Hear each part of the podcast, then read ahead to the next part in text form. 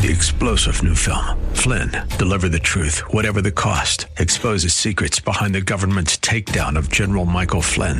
Flynn knew what the intel world had been up to. He ordered the first audit of the use of contractors. This set off alarm bells. He told the truth. He was the most dangerous person for Donald Trump to hire. They had to get rid of Flynn. Flynn, deliver the truth, whatever the cost. Available now. Watch it today. Go to salemnow.com. Salemnow.com.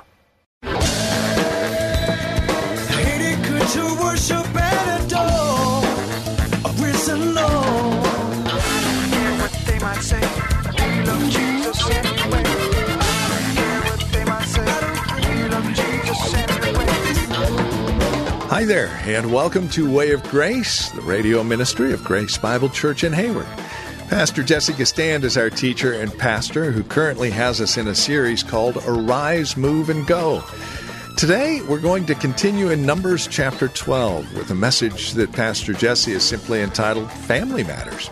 This chapter and this study are all about three things jealousy, misperceiving, and discipline. Now, with more from Numbers 12, here's Pastor Jesse with this edition of Way of Grace. Bible believing Christians know that jealousy and envy started with the devil. You must know that. You must know that that creature made by God rose to arrogant heights of self importance, saying, I want to be like the Most High God. Take God's authority. Y'all keeping up with me? And this is why it's so dangerous for you and so dangerous for me to drink the elixir, the delusive elixir of jealousy. It's a satanic root, it's a curse. And we know this because it showed up as early as Eve buying into the proposition of the devil that she can be like God. That was a reach of jealousy. You guys keeping up with me? And then it showed up again in their son Cain, who didn't like the fact that Abel had favor with God, and his jealousy led to envy, and that envy led to the murder of Abel. And then we moved down the road just a little bit, and we saw this same hostility working in the life of the 11 brothers of Joseph. All because Joseph had had favor shown to him before God. Now they want to rise up in jealousy, turn in envy, and slay their brother. And this moved on down the road to David because David had brothers. And when God had called David to step in the gap because of their weak, wimpy fear of Goliath, they wanted to push David to the side. That's why David said, When my mom and my daddy forsake me, the Lord will take me up. I'm getting ready to show you something here because this culminates in a very clear prophetic picture for those of us who know that the Bible is about Jesus. This is always about the destruction of the one person that God has called. His name is Jesus. He is our big brother. He is our savior. He is our master. He is the one mediator between God and man. And everybody that is not like him want to pull him down and it's rooted in jealousy and envy. What is jealousy? May I help you? Jealousy is the rotten disposition of the soul. It's a rotten disposition of the soul that is seeking to possess and control and dominate something which it doesn't have a right to. I want you to capture that.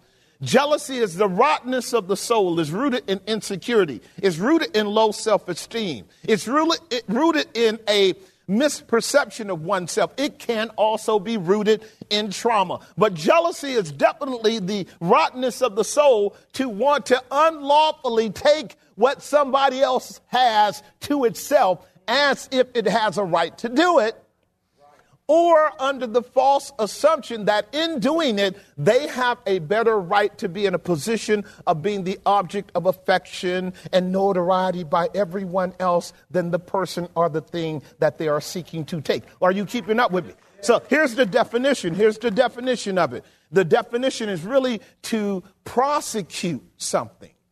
The idea of jealousy is to prosecute, pursue a thing, to overtake it, to dominate it, and control it. Envy is the attempt after jealousy to harm the thing that it is taking possession of.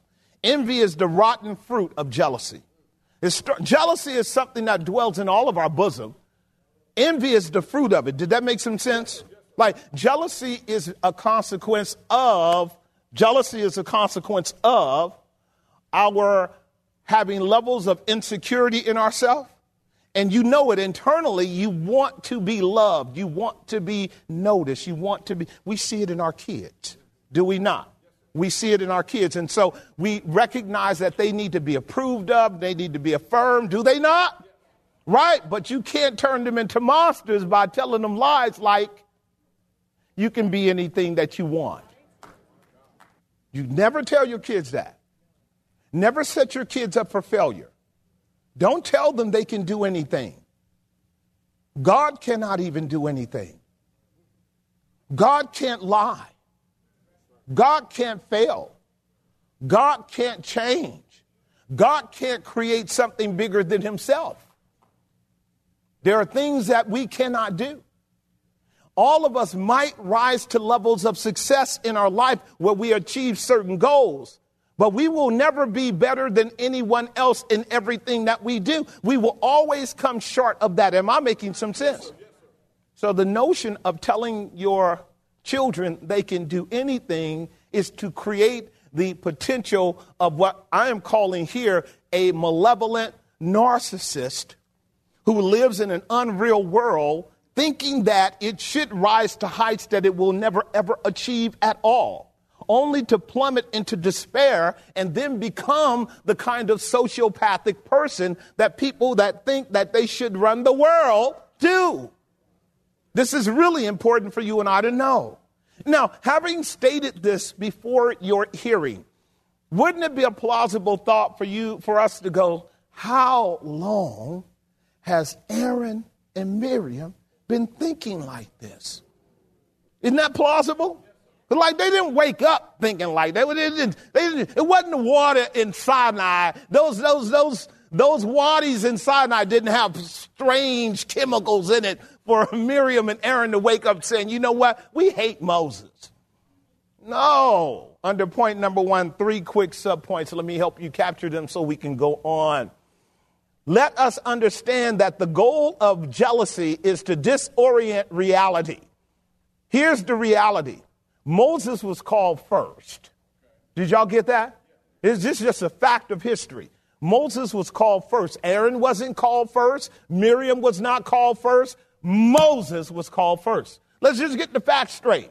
Going to help you with this. It's very clear. And so far, what you so far with that, what you find is your Bible in your Bible. Whenever God is talking to Miriam, uh, to Aaron, Moses, he uses Moses' name first, then he uses Aaron's name, and then he uses Miriam's name.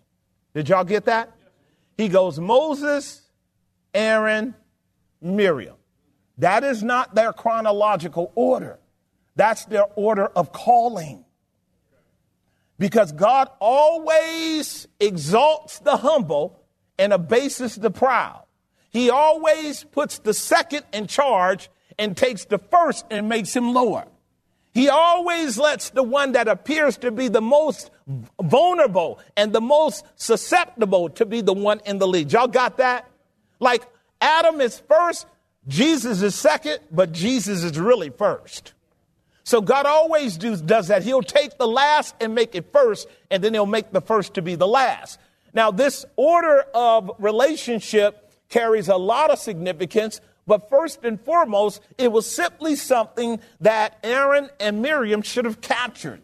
So there was a season when God wasn't in their life. Is that true? And then God shows up. But guess who he shows up through? LeBron. Bro comes in with a message saying it's time to go. Did that make some sense? Now we have our drama of redemption, don't we? Because I can imagine Aaron saying, Well, why didn't God call me first? And then here come Miriam, which is older than Moses too. Well, why didn't he call me first? That's what we get in verse 2. So I want, to, I want you to see this. This is Psalm 65, verse 4. Moses was called first. This is what the psalmist says. I want you to capture this. Blessed is the what? Blessed is the man whom you choose, O God, and causes to approach unto you in order that he may dwell in your what? Did God call Moses on the backside of the wilderness in the burning bush? The Lord Jesus spoke out of that bush and said, Moses, Moses. Aaron and Miriam are nowhere to be found. God had called Moses first. Y'all got that? But in calling Moses, he's calling them too. Just in the same way in which God called the Lord Jesus to be the Redeemer of the world. All that are in Christ are called too, but Christ is first, is he not? Moses here is also first in this sense. So our outline says Moses was called first, but what? So were you. Y'all got that? So were you. Anyone that's in Christ Jesus is called right along with Christ. But make no mistake, you're not Jesus. You're not even close to Jesus. I mean, you might be close, but in a lot of ways, you're not close at all. We can accept that paradox, right? I'm not Jesus, but in a lot of ways, I am. But in a whole lot of ways, I am not. Just accept it. That's what John the Baptist said. I am not the Christ. I confess and I deny not. I confess I am not the Christ. But he was the forerunner of the Christ. God had set him up. Subpoint B Moses was called to lead. He was called to lead. This is what the scriptures are clear of. He's called to lead, and that's why Moses was drawn to God. He was called to be the lead of this larger eclectic calling. I love this. this is Psalm uh, Micah chapter 6, verse 4. And now, Micah is a prophet way down the line, uh, 500 years before Christ. And listen to the ordo salutis. For I brought you, Israel, up out of the land of what? And I redeemed you out of the house uh, out of the house of slaves, and I sent before you, here's the ordo salutis Moses, Aaron, and who? Lock it in. He didn't call Aaron, he didn't call Miriam, he called Moses. And once he established Moses as the leader, Moses gets the two witnesses of his brother Aaron, even though Aaron is older, and of his sister Miriam, even though Miriam is older. Chronology has nothing to do with salvation or usefulness. Am I making some sense? Although in our family matters, we often like to pull, pull rank and, and play authoritarian roles, don't we? I'm older than you, so what? You hear it all the time, don't you? I'm older than you. That just makes you more accountable. It might mean you're stupider than me. If you're older than me, shouldn't you know better? How come you're so stupid? Now, you kids shouldn't be talking to each other like that. Do not do that. I'm not setting up a kind of language dynamic for you. But, you know, you could infer that. You got a big brother and he should be far ahead of you. But what we know, and this is what you're about to learn, is really the idea of jealousy and envy is against God. You have to know that when men and women act out, act up, act the fool, engage in what Miriam and Aaron are doing, and Aaron and Miriam, it's really they're attacking the sovereignty and providence and design of God, are they not? God is the one doing this a lot of times in our relationships with human beings, often too, when we are dealing with the tension that comes through pride and conflict, the kind of irrational arguments that people make against you or me, and sometimes we're scratching our head, what's going on? Really, they're arguing with God, not you. They're arguing with God. They don't like the way God has set things up. Am I making some sense? We're about to learn some, some lessons in that as, as well. But it's very, it's very important for you and I to capture that under the first point. Jealousy is something that you want to you want to be careful about because if I am asserting the truth, Moses was called first. Moses was called to lead. This is what Micah is teaching us. And I love this, Psalm 33 12. I want to give you a few more before we move on into a deeper analysis of this. The psalmist says this in Psalm 33 12 Blessed is the nation whose God is the Lord and the people whom he has chosen for his own what? That's not only Moses, that's Aaron and Miriam. That's the whole tribe of Israel. Are they not blessed? Did not God call them? Is not God using Moses, Aaron, and Miriam? Of course, but in an order that needs to be kept in check. Neither one of them get to do what they're about to do, as is going to be asserted in verse 2. And we need to be careful about that in our society too. Here I talk to you guys about thinking clearly. I, th- I to you guys about the necessity of having a coherent system of interpreting life, having a worldview that is consistent with Scripture, and understanding science at the empirical and evidential level so that you and I are not given over to uh, major damning practices of irrational fantasy. We all fantasize. You have to distinguish between your fantasy and the facts. You have to know how to order. The difference between being a child, I'll say it one more time and I'll keep going. Our children get to work with fantasy much more than we do because they don't have room to actually engage in the real factory of hard physical work where there are consequences. Once you get to an age where you got to work, you got to be careful now because your fantasy can hurt people. I.e., that's what's happening in our world right now. Fantasies are hurting people. Children get to play with fantasies, grown people don't. And if grown people play with fantasies, please put your flag up and say, hey, I'm fantasizing right now. Yeah, I mean, if you want to hear me, I'm fantasizing. I'm fantasizing that I'm, I'm some big green elephant in the room. I'm fantasizing that I'm some God. I'm fantasizing I'm the Black Panther. I'm fantasizing that I'm this or that. Now we know that you're unhinged on purpose. And I don't have to take you seriously. But once you now want to take your fantasy and force it on me as truth, you are telling me to unreal the real and to real the unreal. And I'm not going to do that. God doesn't even call us to do that. When we properly handle truth, it actually forces us into the vortex of sound reasoning that grounds us in reality that requires humility. There are things that are happening that are obvious to all of us. They are epistemically true. They are factually true, and we got to work with that. Now, we can build hypotheses, we can theorize, we can dream, but you cannot take your dreams now and use them as kind of, uh, you know, bowling balls or, or, or, or, or major pillars to knock down reality in front of you because you want to be something that you're not. You can't do it. Moses and Aaron could not do it, and God's going to show them that here too. Again, I keep saying to myself, how long was it that Miriam and Aaron back home in Egypt, when they hung out with their family, which was in Egypt for 400 years, how long were Aaron and Miriam sitting around as little toddlers blaming Moses for everything that they were going through? Am I making some sense? And I'll tell you why. Because they had to actually deal with the fact that he was alive but he wasn't living with them.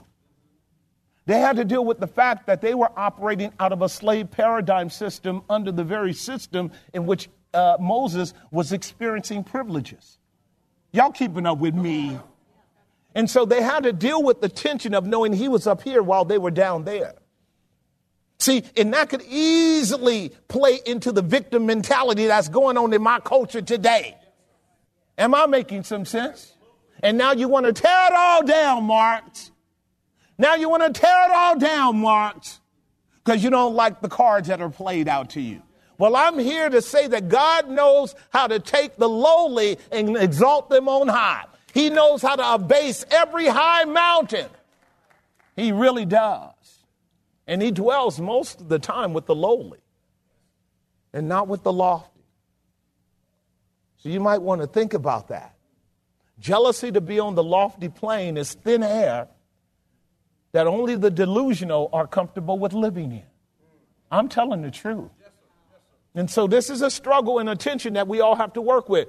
Everybody in this secular world wants to tell you you're, you're happiest when you're elevated. Not always. I've already told you the devil loves to get you out on the high plank of popularity and success, only to undercut you and everybody watch you fall.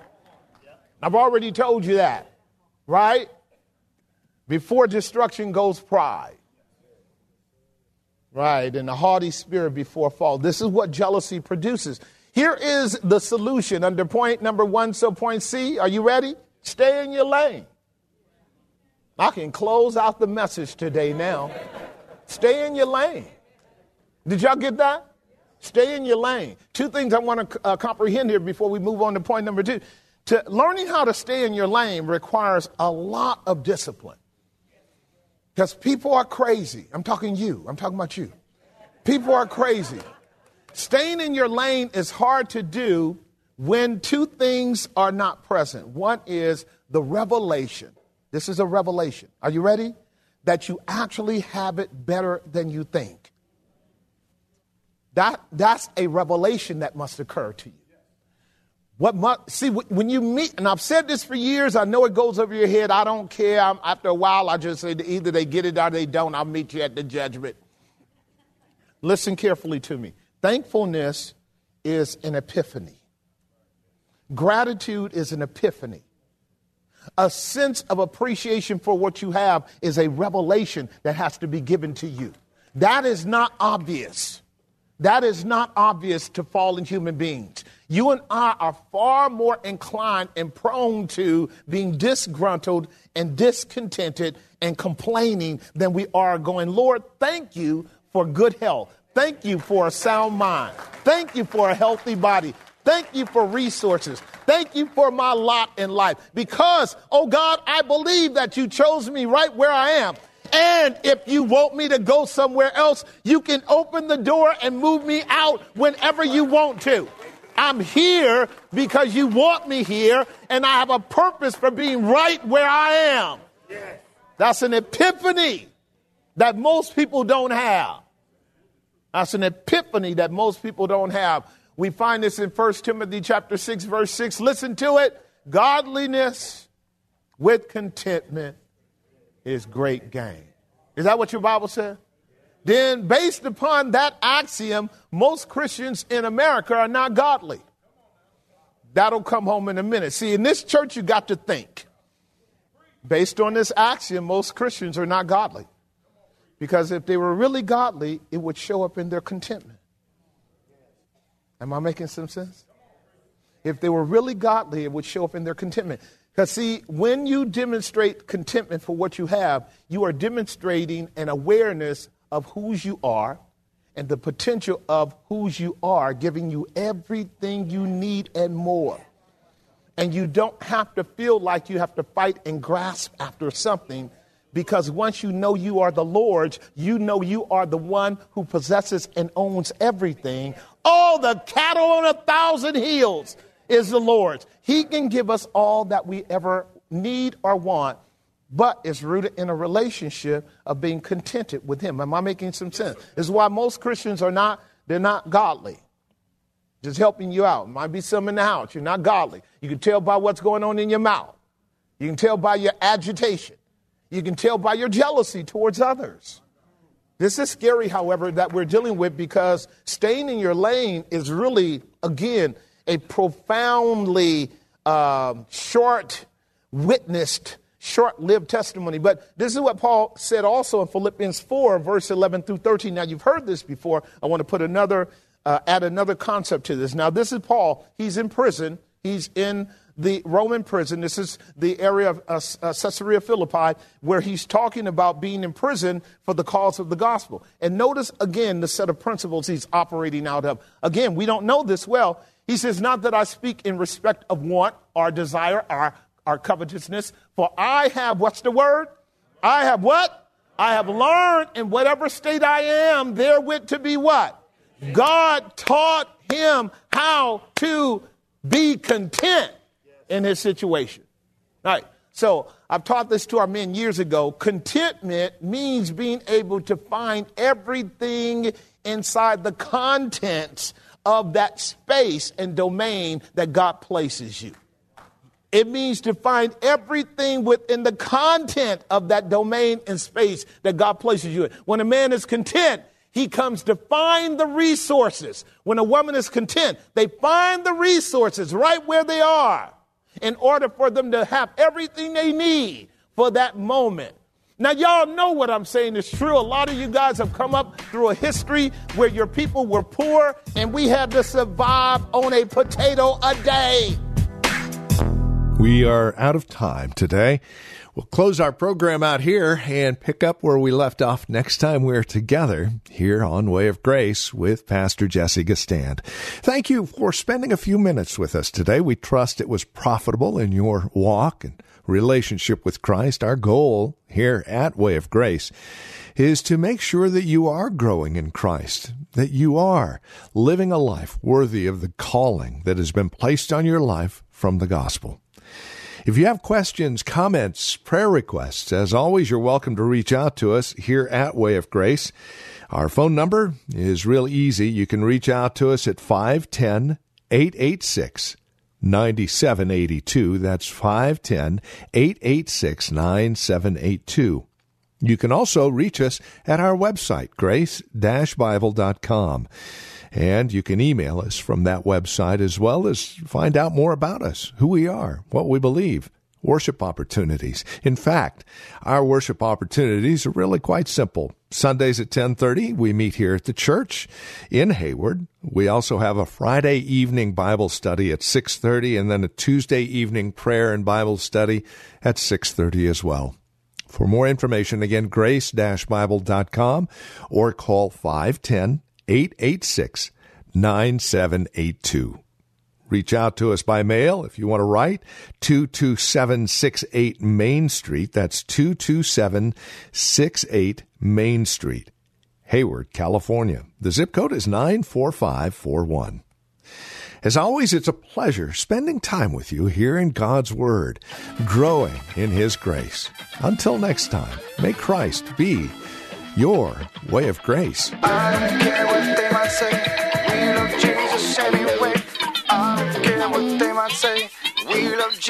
Anyway. Three star general Michael J. Flynn, head of the Pentagon Intelligence Agency, knew all the government's dirty secrets. He was one of the most respected generals in the military. Flynn knew what the intel world had been up to, he understood its funding. He ordered the first audit of the use of contractors. This set off alarm bells.